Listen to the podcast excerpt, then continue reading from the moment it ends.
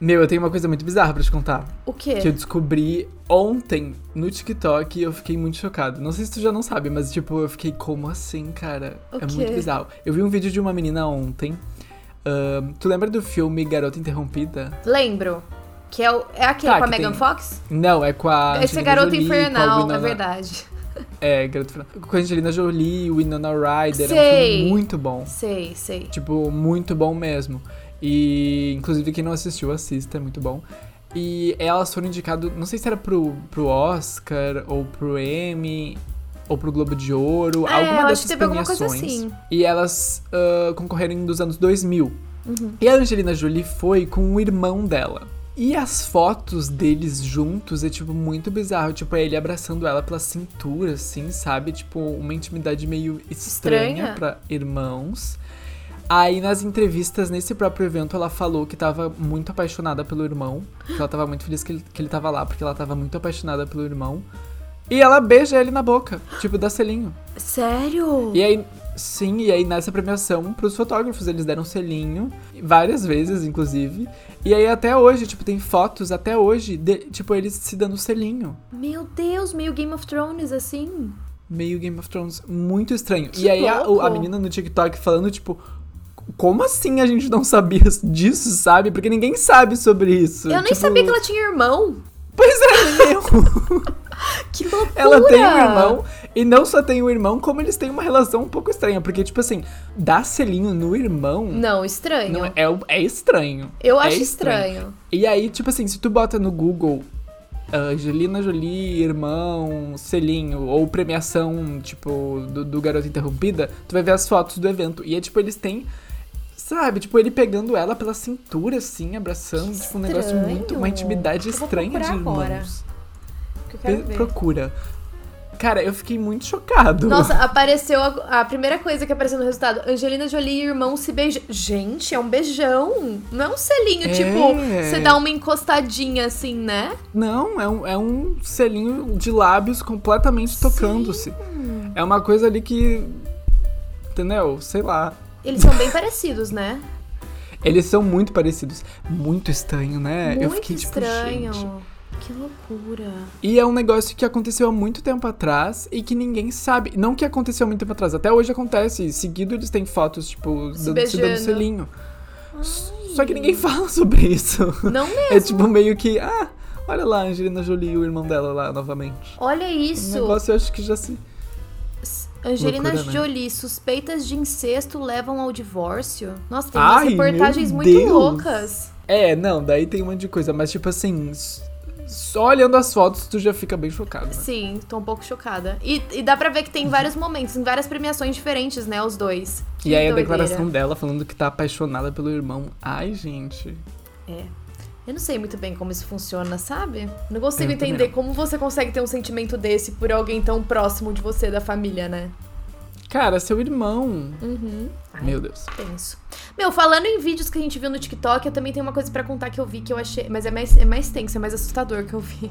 Mas lembra que eu comentei com você que tem um podcast gringo que às vezes aparecem uns vídeos deles no meu For You, que eles entrevistam pessoas... Tipo, meio... que fazem coisas meio bizarras. Por exemplo, nessa vez, em específico, eles estavam entrevistando um padre que era exorcista nos Estados Unidos. Isso eu te contei, né? Aham. Uhum. E aí, nesse vídeo que apareceu pra mim com esse padre falando, eles estavam perguntando sobre o exorcismo. Eles falaram assim, é verdade que as pessoas levitam e falam com uma voz diferente. Todo esse tipo de coisa de atividade paranormal. E aí, foi muito bizarro, porque assim, o que ele respondeu... Lembra quando a gente falou de caso de exorcismo aqui? E que a gente ficou pensando... Uhum. Que tem muito essa questão de ser confundido com alguma doença, e aí eles acham que na verdade a pessoa tá possuída, mas era só alguma doença que a pessoa tinha e não foi tratada. O que o padre diz, né, de acordo com esse padre, é que só acontece essas coisas da pessoa levitar, de falar com a voz diferente, de falar outras línguas, quando o demônio que tá possuindo a pessoa tem certeza que você sabe que é ele que tá ali. Que antes disso, ele fica fazendo você acreditar que é uma doença, que a pessoa tá ficando louca, que ela precisa de algum medicamento, que precisa de ajuda médica, porque ele quer que a pessoa... Tipo, ele não quer ser descoberto. Ele quer que a pessoa, que as pessoas achem que a pessoa precisa de ajuda médica, e muitas vezes com os medicamentos não adianta, e aí a pessoa acaba, enfim, morrendo. Mas é isso, tipo, a gente só vai descobrir, só começa todo esse processo tenso quando o padre fala, não, eu sei que é já você que sabe. Tá aí, e aí, tipo, o demônio, entre aspas, começa a se conformar que tá bom, ele já sabe que sou eu, então agora eu posso mostrar que sou eu mesmo. Mas fora isso, não, são sintomas de doenças que a gente tem mesmo, doenças mentais.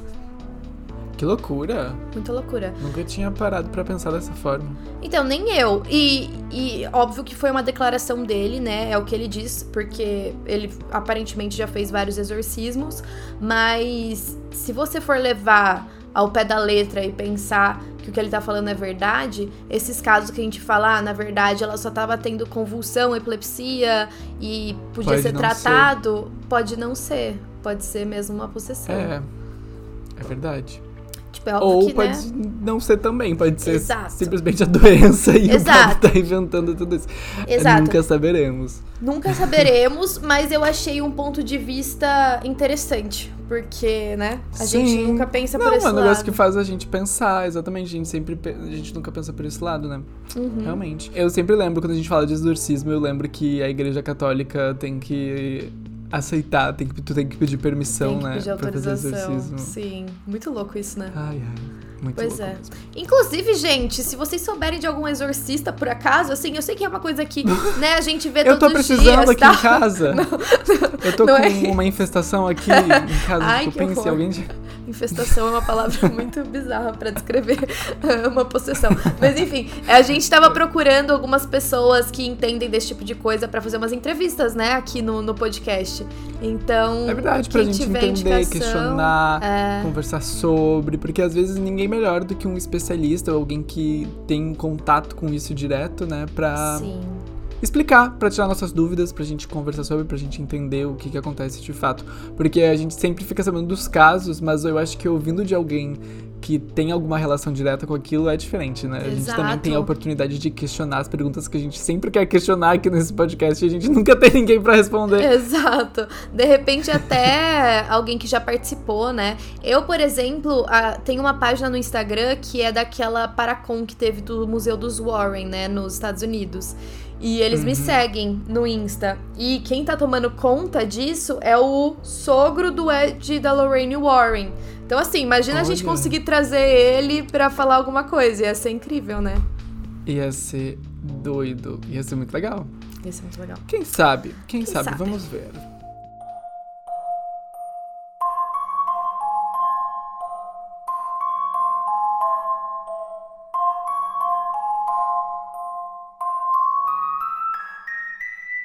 Bom, gente, bem-vindos a mais um episódio do Tá Repreendido, que já começou.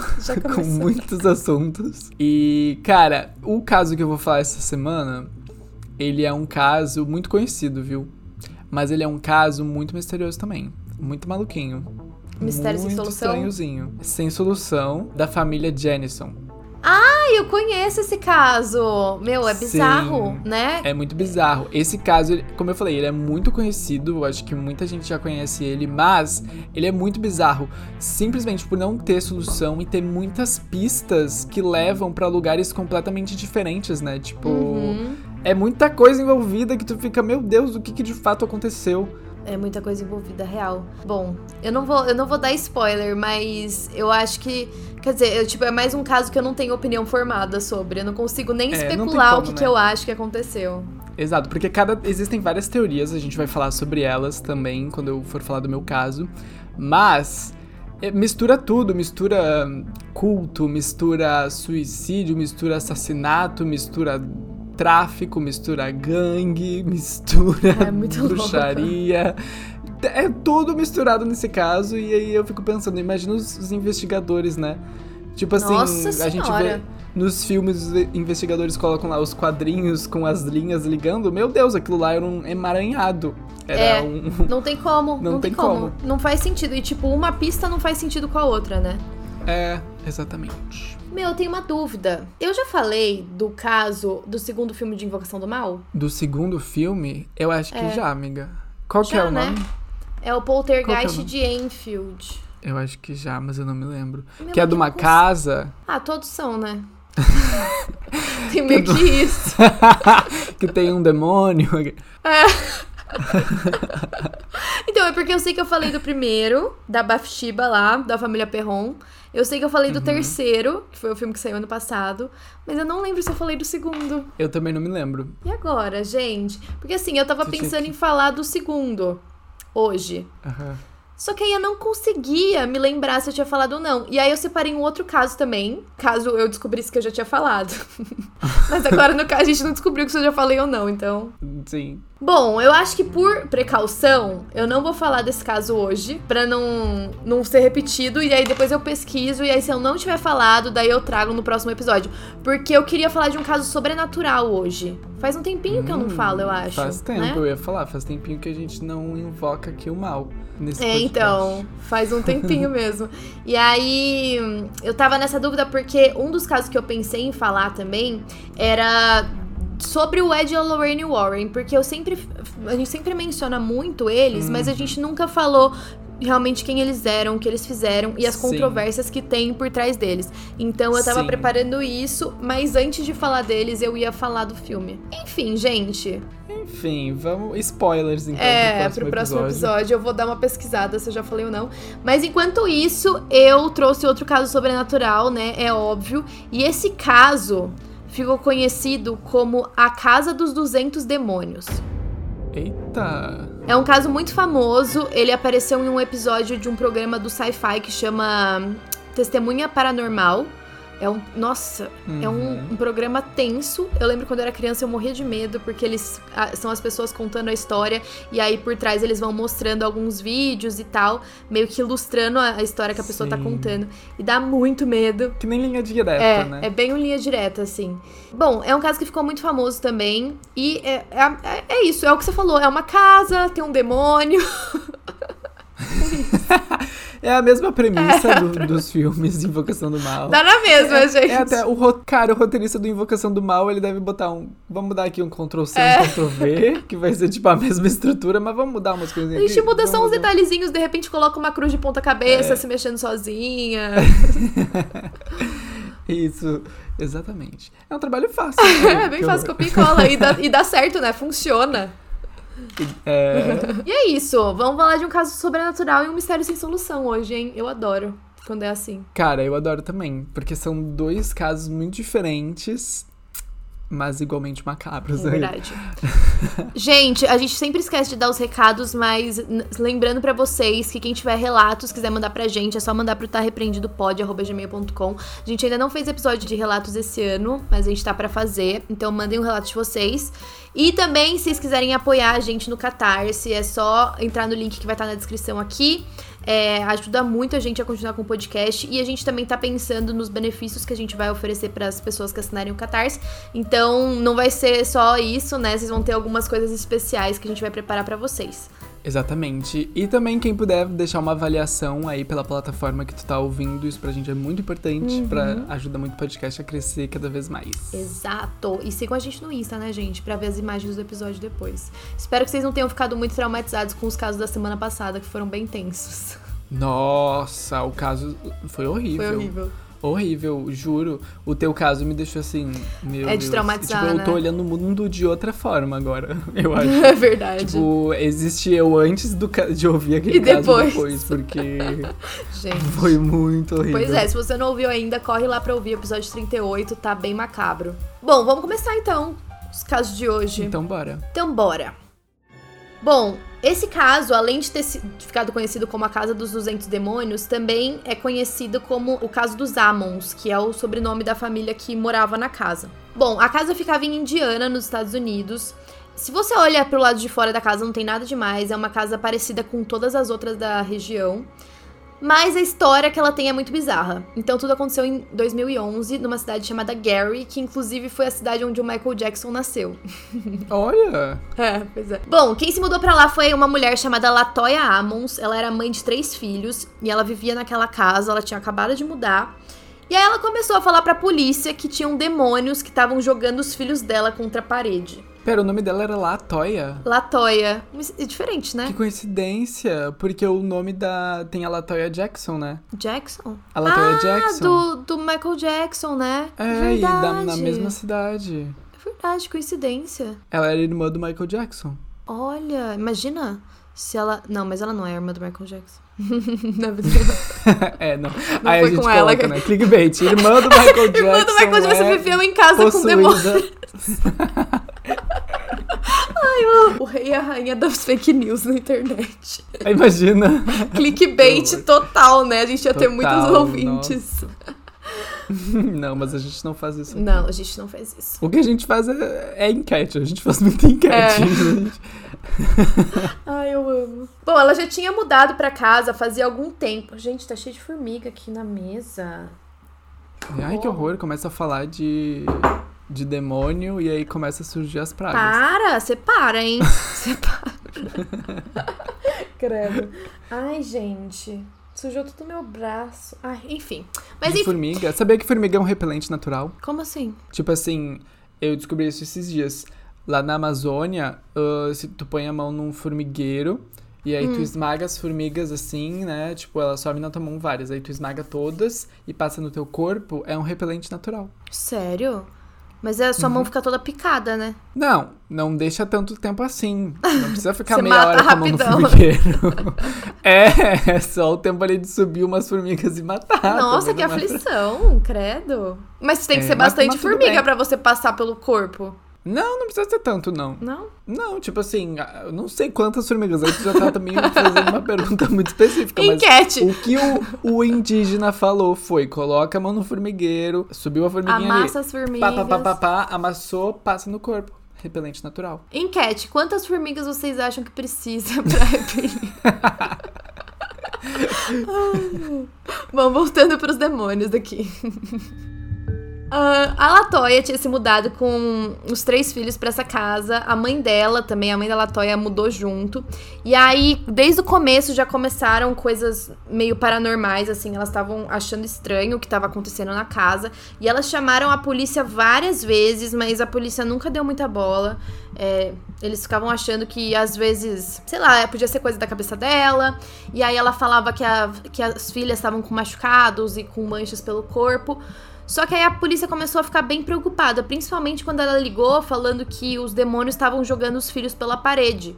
A polícia achou muito estranho, achou que ela tava tendo algum problema, sabe? Que na verdade ela podia estar fazendo isso com as crianças. E como elas estavam realmente com umas marcas roxas pelo corpo, a polícia falou, bom, vamos mandar o conselho tutelar lá pra checar a casa, porque não é possível, né? Talvez ela que não era uma boa mãe e tava inventando uma história nada a ver de espíritos e demônios. Só que aí os policiais foram pra lá, eles ficaram chocados e eles capturaram tudo em vídeo. Então esse caso é um caso muito bizarro porque além da gente ter as declarações da família, a própria polícia escreveu no relatório policial as coisas que eles viram lá dentro.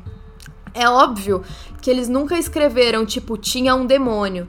Mas eles escreveram que tinham coisas que eles não conseguiam explicar que estavam acontecendo lá. Então, por isso que esse caso tem mais credibilidade. Porque, né, tem pessoas que realmente trabalham pro governo, tipo, pra polícia. E que também concordam com o que aconteceu lá. Eita. Bom... Tinham vários relatórios que a Latoya devia estar abusando dos filhos dela. E aí o conselho tutelar finalmente foi enviado para fazer um estudo e para garantir que o lugar era seguro para as crianças viverem. Uma das mulheres que tomava conta do caso se chamava Valerie. Ela era a responsável do conselho tutelar. Mas aí o xerife também enviou um policial para acompanhar ela nas visitas. Quando eles chegaram na casa, eles se encontraram com a Latoya, a mãe dela e os 2 filhos. O Andrew, que tinha 9 anos, e uma outra que chamava Amante, de 7. De 7 anos. Amante. Amante? É. Esses nomes são peculiares nessa história. Esse é o nome da filha. Bom, ela... puxou o policial de lado pra contar pra ele tudo o que já tinha acontecido alguns dias antes quando eles estavam no hospital, porque a Valerie do conselho tutelar já tinha acompanhado eles numa visita no hospital, porque é procedimento do conselho, até pra eles analisarem as crianças, ver tudo o que estava acontecendo. E aí ela foi contar pro policial tudo que ela tinha visto lá, porque já tinha acontecido coisas estranhas. E aí, na sala de espera da casa tinha um psicólogo que estava conversando com a Rosa, que era a mãe da Latoya, que era a avó das crianças. Bom, No dia que ela tava no hospital, tava todo mundo no quarto, o filho mais novo andou, levantou de onde ele tava sentado e andou até o meio da sala. E aí ela disse que os olhos dele se viraram pra trás e ele começou a fazer um som parecido com um grunhido que parecia muito profundo pra um garoto de 7 anos. Isso com os médicos no hospital, a psicóloga, a família, todo mundo lá. E aí a avó ficou preocupada, né, com o que ele tava fazendo, parecia que ele tava tendo uma convulsão, porque ele tava com os olhos virados pra trás. E aí ela levantou e começou a gritar que não era ele ali. Aí os olhos dele continuaram virados, e aí quando a Rosa continuou repetindo pra ele mesmo aquela frase, tipo, não é você, tipo, você precisa se livrar disso, não sei o quê, ele começou a andar até uma parede que tinha atrás dele, ele foi andando de costas. E aí, quando ele chegou na parede, ao invés dele parar, ele colocou o pé contra a parede e começou a andar contra ela, pressionando a Rosa. Mas assim, não é que ele tava andando na parede. Ele tava de mão dadas com a avó, e aí ele começou a subir, colocar os pés na parede. Isso que sabe que nem criança faz? De tipo... Entendi. Vou escalar a parede. Tipo, ele tava pressionando na avó. É, e com os dois pés na parede, andando assim, subindo. Entendi. Então, ele tinha onde segurar, ele não tava, tipo, flutuando. E aí, ele começou a usar o próprio peso dele pra andar pra trás na parede. E aí, os psicólogos ficaram muito nervosos, eles não estavam entendendo, não estavam acreditando no que eles estavam vendo. E aí, ele pulou pra frente e parou do outro lado da avó. Então, tipo, ele deu um impulso na parede... Pulou ela e caiu em pé do outro lado. Nossa. Sim. Bom, daí todo mundo saiu correndo do quarto, tentaram procurar um médico pra perguntar o que tava acontecendo, e aí o médico chegou e pediu pra ele fazer aquilo de novo, já que, né, ele tinha feito uma vez. Então faz aí pra eu ver, duvido. Duvidei que ele tá fazendo isso daí. Só acredito vendo. Eu vendo. Aquele mesmo. É. Não acredito. Bom, nessa hora, quando o médico chegou e pediu pra ele fazer de novo, ele já tava normal. E ele falou, eu não fiz nada. Tipo, vocês estão viajando. Tipo, eu tava aqui sentadinho na cadeira. Aí o médico já ficou lá... tá sei, bom. Tava não consegue. Inventou, né? Bom, daí, essa parte de como o policial ouviu essa história e o que ele falou sobre isso não tá no relatório. Mas isso foi escrito por ele no fim da investigação.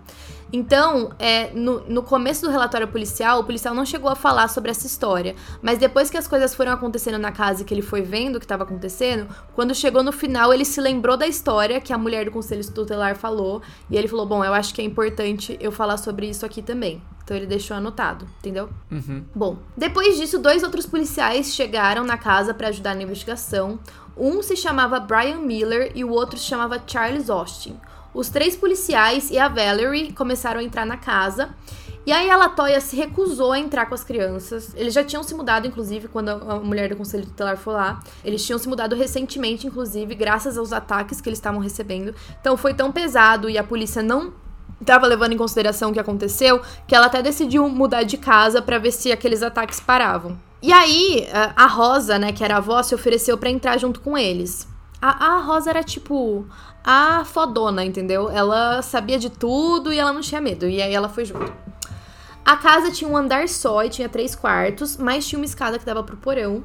E aí o primeiro policial que entrasse na casa tinha que tirar as fotos e gravar os áudios durante todo o tempo que eles estivessem dentro da casa. E era um estudo meio estranho, porque a família já tinha se mudado, sabe? Tipo, pra que eles vão estudar uma casa que agora nem mora mais ninguém, sabe? Mas ainda assim, Sim. Eles estavam vendo o que estava acontecendo. Principalmente pelas alegações da Latoya. E aí eles foram andando pela casa, eles tiraram foto de tudo, e aí eles decidiram descer pro porão. E o porão era onde a Latoya dizia que a maioria da atividade paranormal acontecia. O chão do porão era de concreto e as paredes também. E aí o policial notou que tinha vela por todo canto no chão, e também tinha um altar. E aí, esse altar ficava embaixo da escada. E aí, só embaixo da escada, tipo, o chão todo era de concreto, mas só embaixo da escada era terra. Então, não tinha concreto ali. Porque parece que o concreto tinha sido quebrado e tirado alguns pedaços. E aí, quando eles perguntaram pra Rosa sobre o porão, ela disse que tinha uma presença lá embaixo. E aí, tá. Daí, eles só deram uma olhada, tiraram algumas fotos, voltaram pro andar de cima da casa. E aí, os outros 2 policiais que tinham ajudado na investigação decidiram voltar pra lá, descer e tirar as fotos, né? Porque eles estavam tirando foto de tudo e só faltavam lá. A Rosa tava esperando no andar de cima e tava quase desligando a luz. E aí, o policial perguntou se eles já tinham tirado foto ali debaixo da escada, se eles sabiam o que tinha lá. E aí ela disse que algumas vezes, quando elas estavam dormindo no andar de cima, eles ouviam alguns barulhos no porão, como se alguém estivesse batendo no chão.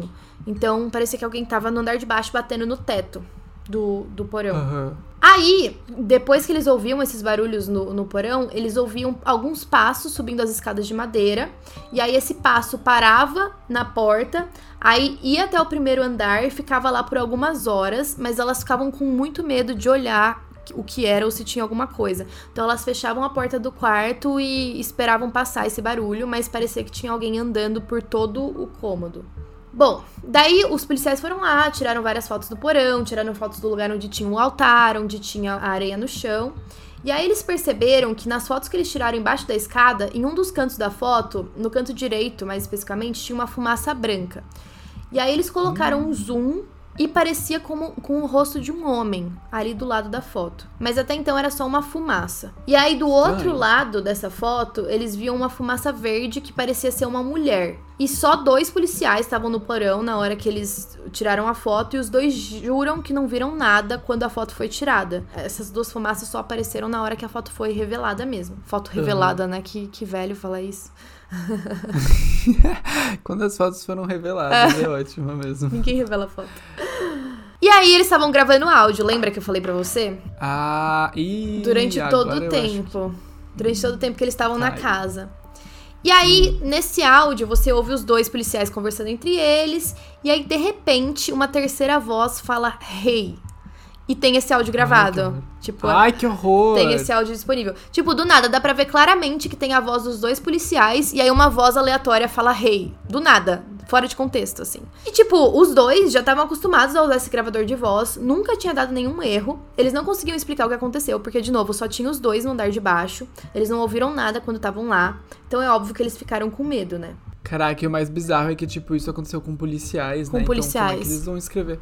Aí, eles vão escrever no relatório depois que eles têm que prestar, né? Uhum. Relatórios pro chefe, Como que tu explica isso sendo policial? Então, o bom foi que eles tinham gravado, né? Porque se você falar só, provavelmente ninguém vai acreditar. Sim, coitados, iam ganhar uma bela suspensão ainda. Gente, vamos ir no médico, por favor. Para de inventar, né? Bom, no dia 3 de abril de 2011, eles marcaram uma outra reunião com a Latoya e com um padre. O padre tinha ido na casa 5 dias antes da visita dos policiais, quando eles ainda estavam morando lá. E aí o padre disse que a Latoya tinha pedido ajuda pra ele porque ela não sabia mais o que fazer, ela tava perdida e falou pra ele ir lá fazer uma visita. O padre, quando tava visitando a família, disse que eles estavam todos sentados na sala e aí ele disse que a luz do banheiro começou a piscar. E aí ele foi até o banheiro pra ver o que tinha acontecido. Quando ele entrou no banheiro, a luz voltou ao normal, parou de piscar. E aí ele voltou pra sala, se sentou, e assim que ele se sentou, a luz começou a piscar de novo. E isso aconteceu várias vezes. Aí ele voltava pro banheiro, a luz voltava ao normal. Aí ele sentava, a luz voltava a piscar, sabe? Parecia que tinha alguém... Meu Deus, mas ele repetiu isso tantas vezes, ele também não era muito inteligente, esse padre, né? O demônio tava rindo da cara dele, pelo amor de Deus. Acabou de acontecer isso, você vai ver de novo, deixa a luz piscando. Opa, tá piscando de novo, vamos lá conferir. Ai, tá bom, vai, eu acho que não foram tantas vezes assim, não é possível. Eu sei que foram algumas. O padre tá até hoje lá. Tava indo da sala pro banheiro.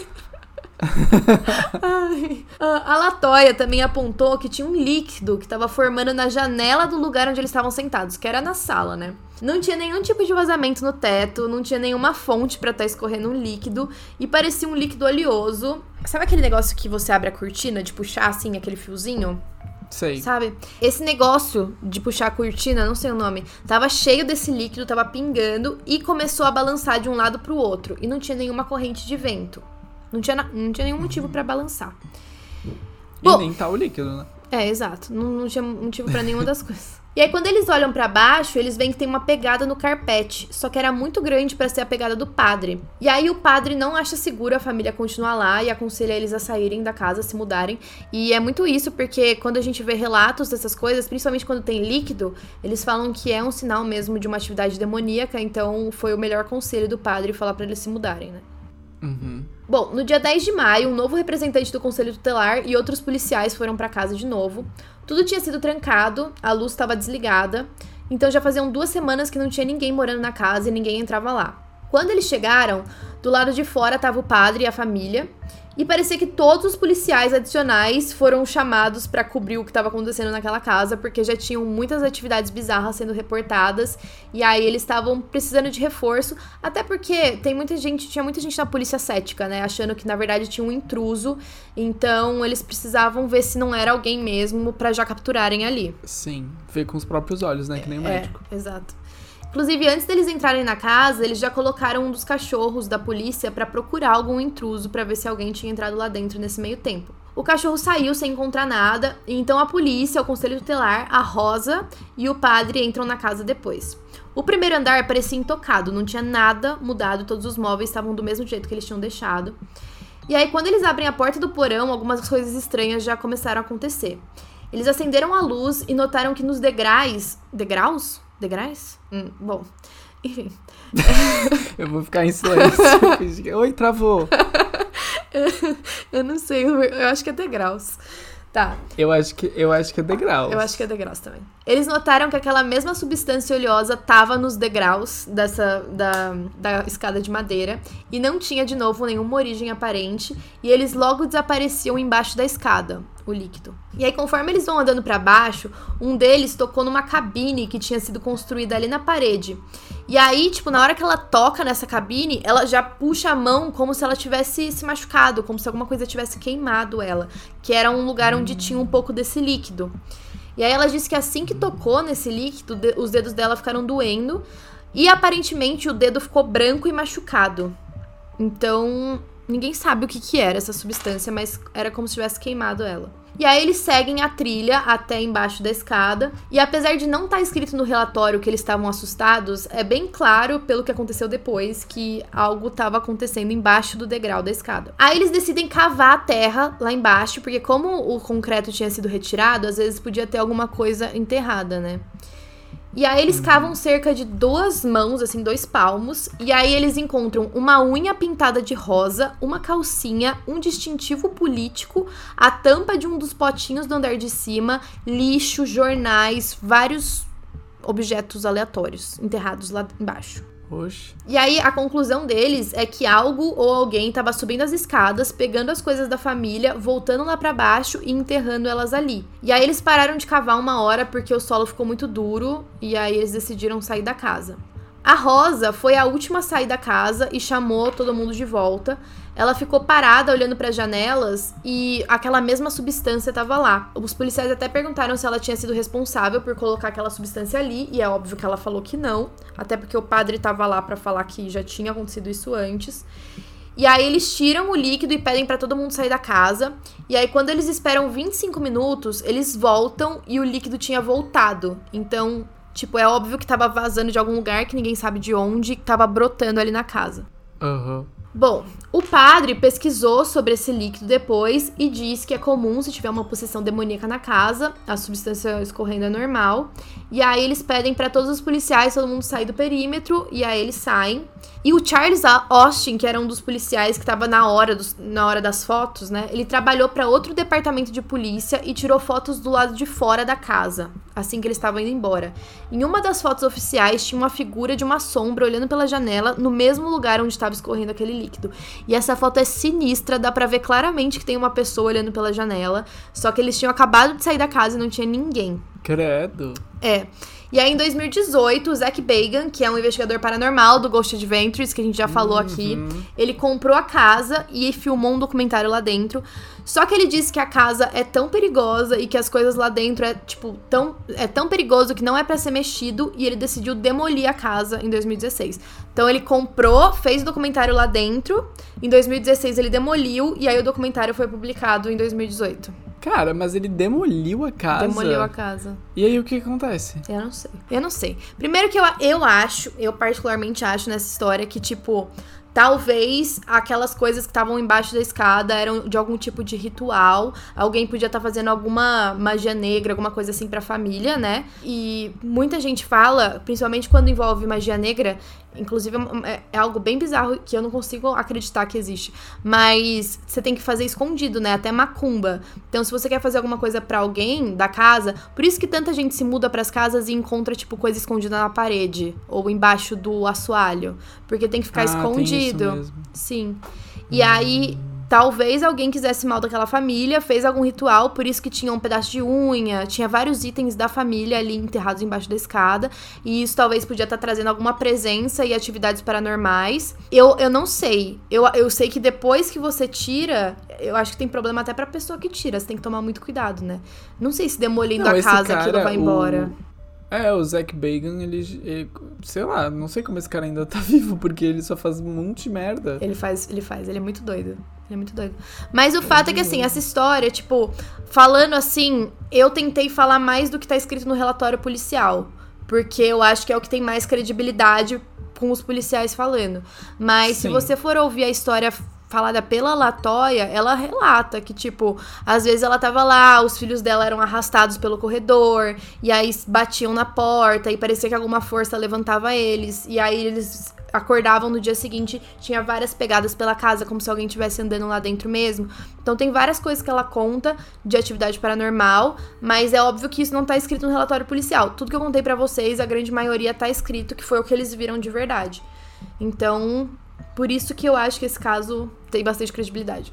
Sim, não, é muito bizarro. Eu acho que eu nunca tinha ouvido falar de um caso assim que a polícia tava tão envolvida e gravou tudo, né? Uhum. Gravou, fez relatório sobre, é até, tipo, meio... Estranho eu pensar, né, que a polícia tava lá investigando isso, porque normalmente a polícia não se envolve, ainda mais quando tem um padre junto. Exato.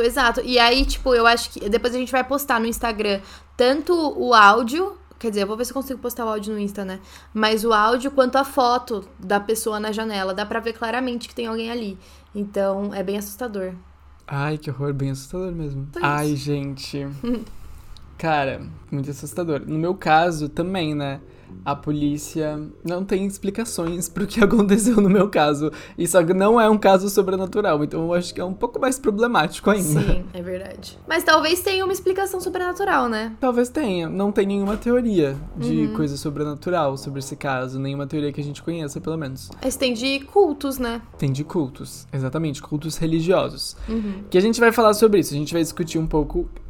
as teorias, é até bom que tu já conhece esse caso, porque a gente vai poder debater sobre as teorias, ver o que tu acha e tal. Mas, pra quem não sabe, não conhece nada sobre o caso ele é, né, um misterioso caso da família Jamison. E a família Jamison, ela era formada pelo Bob, que tinha 44 anos, a Sherilyn, que tinha 40 anos, e a filha Madison, de 6 anos. Eles moravam em Eufaula. Eu acho muito engraçado o nome Oklahoma. Dessa cidade. É estranho, né? Eufaula, em Oklahoma, que é uma cidade bem pequena, tipo, tem ali por volta de 6, 8 mil habitantes. Uma cidade bem calma, assim, bem do interior, nada acaba acontecendo muito, todo mundo meio que se conhece. E os Jamisons, eles já moravam lá há algum tempo. Oi? É Jamison, não é? Jamison, é. Ah, eu falei o quê? Jamison. Ah, tá. Bom... Enfim, vocês entenderam. Eles já estavam morando lá antes de ter a Madison. Então, eles já moravam lá há algum tempo. E eles também estavam procurando um terreno numa cidade vizinha, onde eles estavam pretendendo se mudar e começar uma nova vida lá. Eles desapareceram misteriosamente no dia 8 de outubro de 2009. E um detalhe estranho é que o cão sobreviveu. Tipo, o cão tava junto com eles. Ai, e bom. O cão foi o único a sobreviver. Eu fico feliz. Quer dizer, pelo menos alguém sobreviveu. Não, pelo menos ele sobreviveu, porque ninguém merece, tadinho do cachorro. Então. A família, eles estavam considerando comprar esse terreno, como eu falei, que tinha 40 hectares, então era grande, né? Perto de Red Oak, que é uma região, assim, mais de floresta, canyons e tal, no momento em que eles desapareceram. Então eles estavam nesses trâmites, assim, pensando em comprar e tal. E aí, o que aconteceu no dia 8 de outubro de 2009, né? Como assim eles desapareceram? Eles estavam viajando pra essa área de perto de Red Oak, que eu falei, porque o Bob, né, tava pensando em comprar esse terreno e eles queriam morar em um container. É container que fala, né? Acho que um galpão, assim, container tipo aquelas... de navio. Como chama aquelas casas pequenininhas? Exatamente, que nem as casas pequenininhas, que nem tem restaurante, que é em container, tem várias coisas que é em container. E eles já tinham esse container, inclusive, eles estavam pretendendo morar nessa região com esse container. Mas parecia que essa decisão tinha sido um pouco impulsiva, assim, porque o filho da Sherilyn, de um relacionamento anterior, né, que não era filho do Bob, Colton, ele viu a mãe dele 2 semanas antes de desaparecer. E ele disse que, tipo assim, a mãe dele nunca comentou nada com ele sobre esse plano, sabe? De mudar, de comprar de morar num container e tal. Então foi meio estranho. No dia 8 de 2009, eles carregaram, né, as malas na caminhonete que eles tinham e foram pra essa região das montanhas e nunca mais foram vistos. Depois de vários dias sem notícias da família dos Jamison, a busca começou, né? Eles começaram a levar a sério, a polícia foi envolvida. E aí foram 8 dias procurando a família. A polícia chegou a localizar a caminhonete. E foi aí que as coisas começaram a ficar meio bizarras. Porque a caminhonete, ela tava naquela região, né? Tava a cerca de 1 hora de carro da casa original deles, da cidade que eles moravam. E dentro da caminhonete não parecia que eles estavam planejando ficar muito tempo longe, assim. Tipo, não tinham muitas coisas ali que indicavam que eles iam viajar, por exemplo. Exatamente. Dentro da caminhonete tinham os celulares, tanto do Bob quanto da Sherilyn, carteiras, bolsa da Sherilyn, o cachorro, né, que já tava meio que desnutrido por estar tanto tempo ali. Ai, gente, que triste. Imagina o desespero. Imagina. Junto com o cachorro tinha um GPS, mapas e $32,000 em dinheiro. Gente, quem que leva tudo isso em dinheiro hoje em dia? Quer dizer, hoje em dia, mesmo naquela época. Mesmo naquela época, é muito dinheiro pra levar em dinheiro, em espécie, dentro da caminhonete pra um lugar onde não tem muita coisa. A caminhonete estava em boas condições e não tinha nenhum sinal de luta, nenhum sinal de acidente, assalto. Não tinha nada que indicasse o que pudesse ter acontecido com a família. Assalto não ia ter mesmo, né? Senão a pessoa ia ter levado o dinheiro e os celulares no mínimo. Exato. Exatamente. O que aconteceu com eles se não foi, tipo assim, um assassinato, se não foi um assalto, tipo... Como assim? Sequestro, né? Bom, a polícia... começou a fazer buscas, né, naquela região, em toda a região, na tentativa de encontrar a família. Várias pessoas foram ajudar, né, pessoas que se comoveram com o que tinha acontecido foram ajudar nas buscas. A polícia levou cães farejadores, os cães levaram eles até, tipo, um córrego de água, assim, que acabou sendo esvaziado, mas não tinha nenhum corpo lá, nenhuma pista, nem nada. Todo mundo ficou muito chocado, inclusive a própria família, com a quantidade de dinheiro que tinha sido encontrada na caminhonete deles, porque o Bob e a Sherilyn, naquele momento, estavam passando por dificuldades financeiras. Então, ninguém entendeu da onde surgiu esse dinheiro. Exatamente, todo mundo ficou meio... Da onde veio esse dinheiro? Então, já começa o mistério por aí. Mas calma que piora bastante, tá?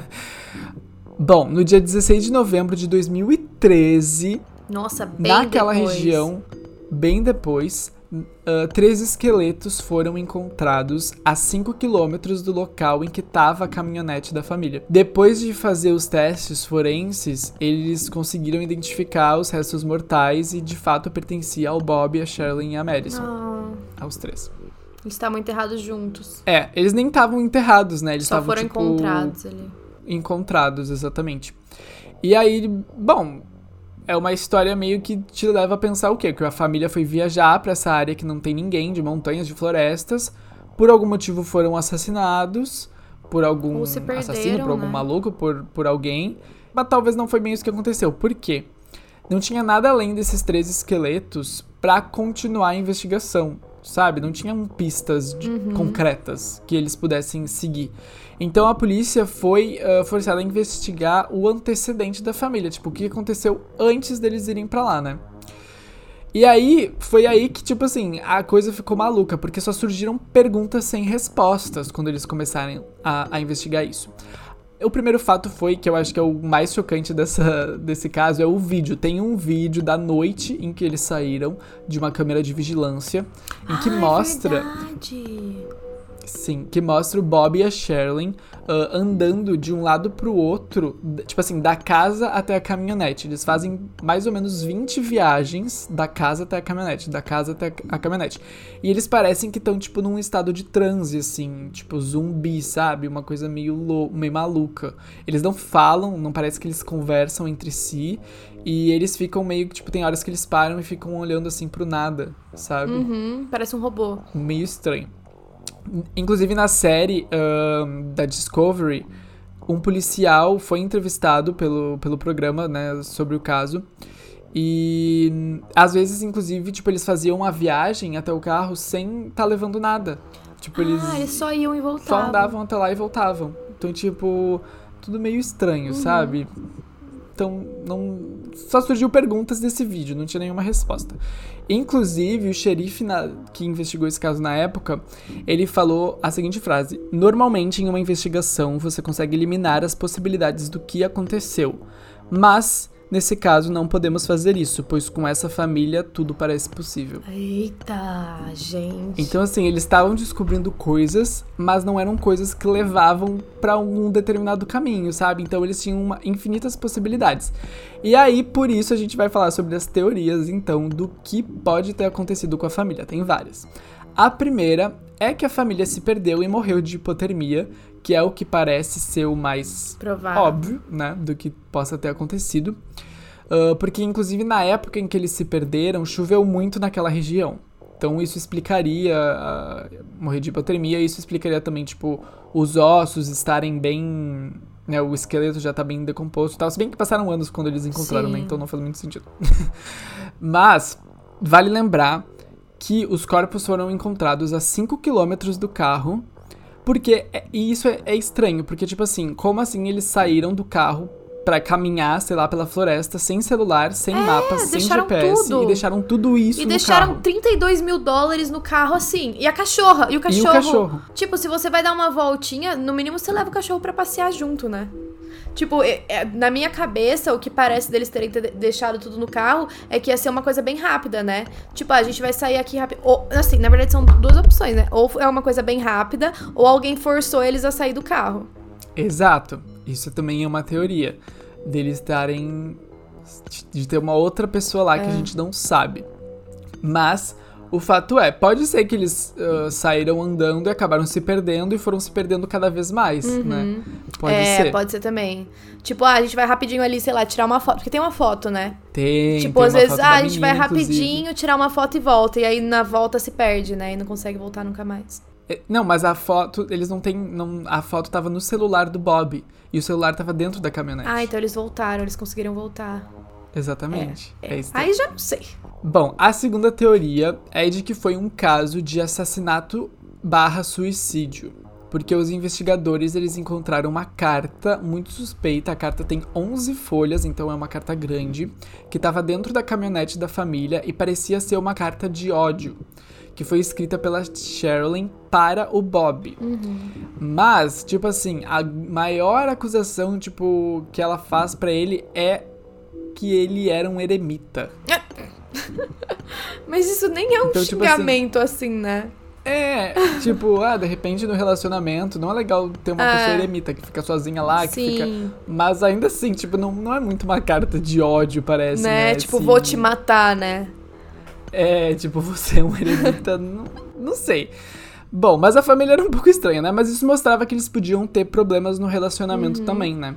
Sim, mas ainda assim, não faz sentido se fosse um suicídio com um homicídio, o cachorro. Tipo, se você vai fazer isso, deixa o cachorro em casa, entendeu? Por que não faz sentido?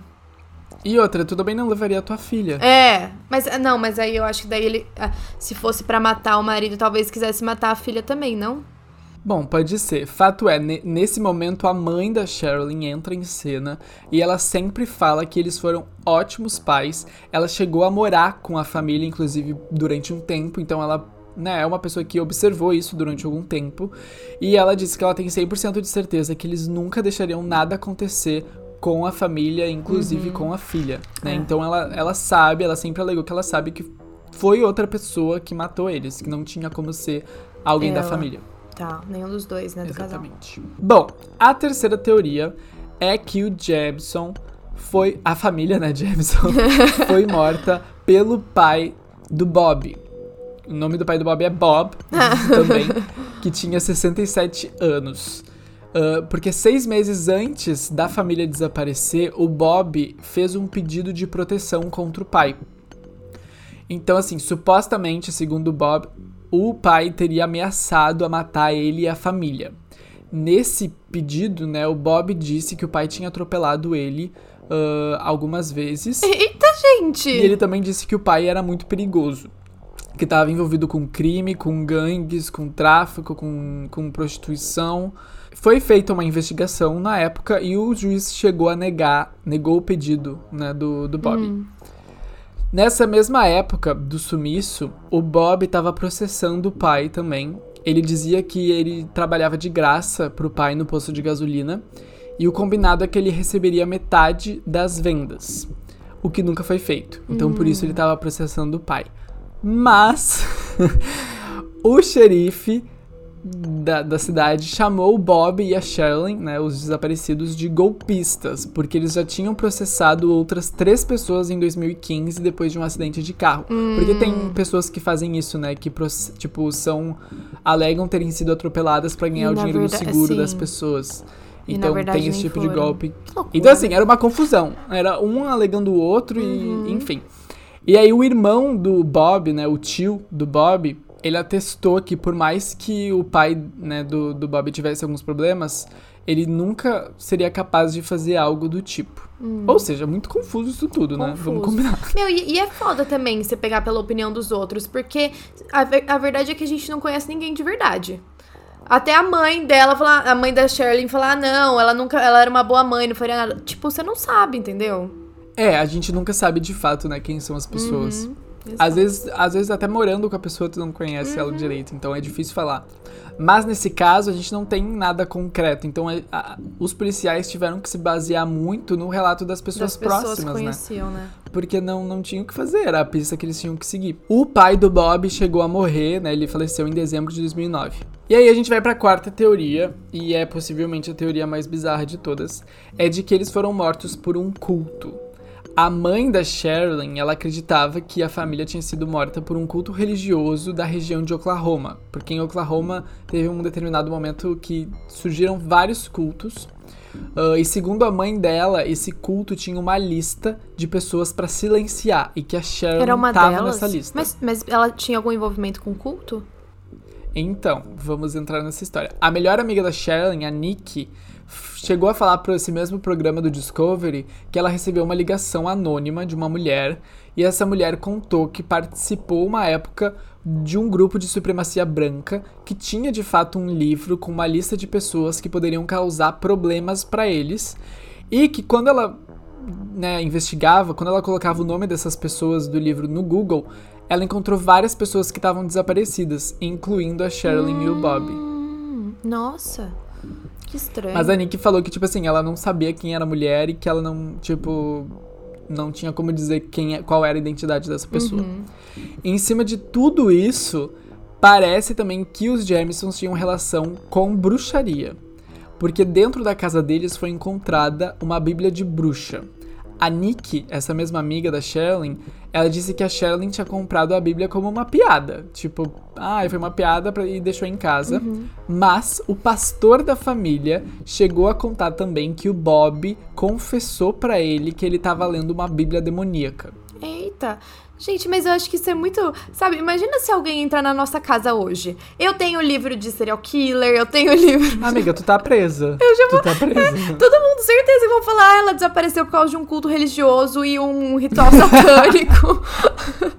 Se não, tu esquece, já amiga. Era, né? Nem tem como te defender. Ninguém nunca vai desvendar minha morte, eu acho. Vai ter muitas pistas aleatórias.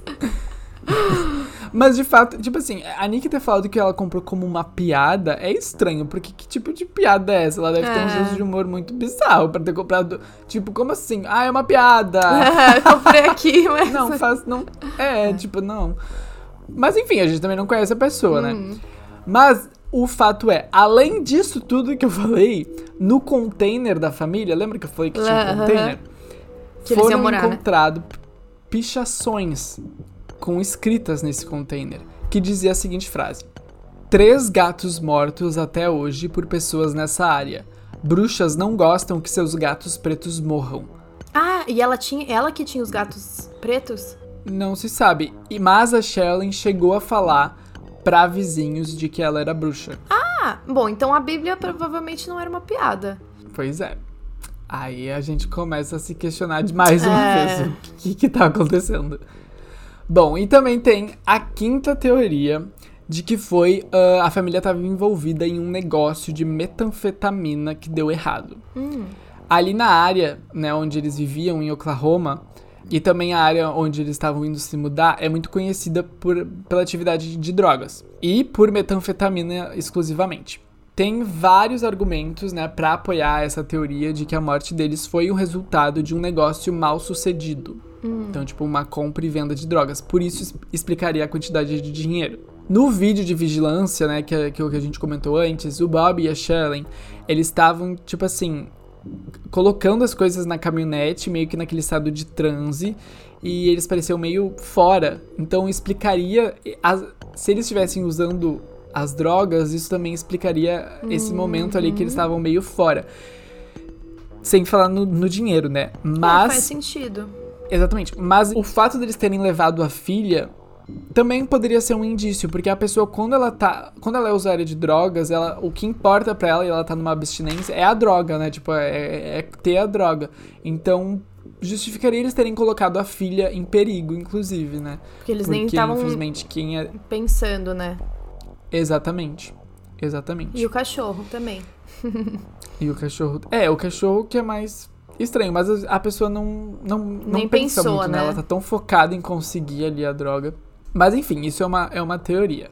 A mãe da Sherilyn fala que nenhum deles usava nenhum tipo de droga. Mas também tem aquela coisa que as pessoas falam, né? Que normalmente os parentes ficam em negação, né? Ou simplesmente não sabem que a pessoa tem uma dependência química. Sim. Então isso poderia explicar também a mãe não ser tão contra. A mãe ter falado que era contra. Sim, pode ser. É, faz sentido. Bom, tem uma outra teoria, que é a teoria do sequestro, né? Que se baseia na foto que foi encontrada no celular do Bob. Que tem uma foto da filha deles, ali naquela região onde tava a caminhonete. E a filha tá numa pose estranha, ela tá meio desconfortável. Não dá pra saber se ela tá sorrindo ou se ela não tá gostando, né? Parece que era um sorriso forçado. A foto é bem estranha, assim. E é isso, por conta dessa foto, as pessoas acreditam que podiam ter uma outra pessoa lá que tava querendo sequestrar, ou que eles foram buscar a filha de um sequestro, não se sabe muito bem. E é isso, gente, meio que não tem respostas. Tem muitas pistas, muitas possibilidades, mas tudo leva pra meio que um beco sem saída, leva pra mais perguntas, como a gente conversou aqui.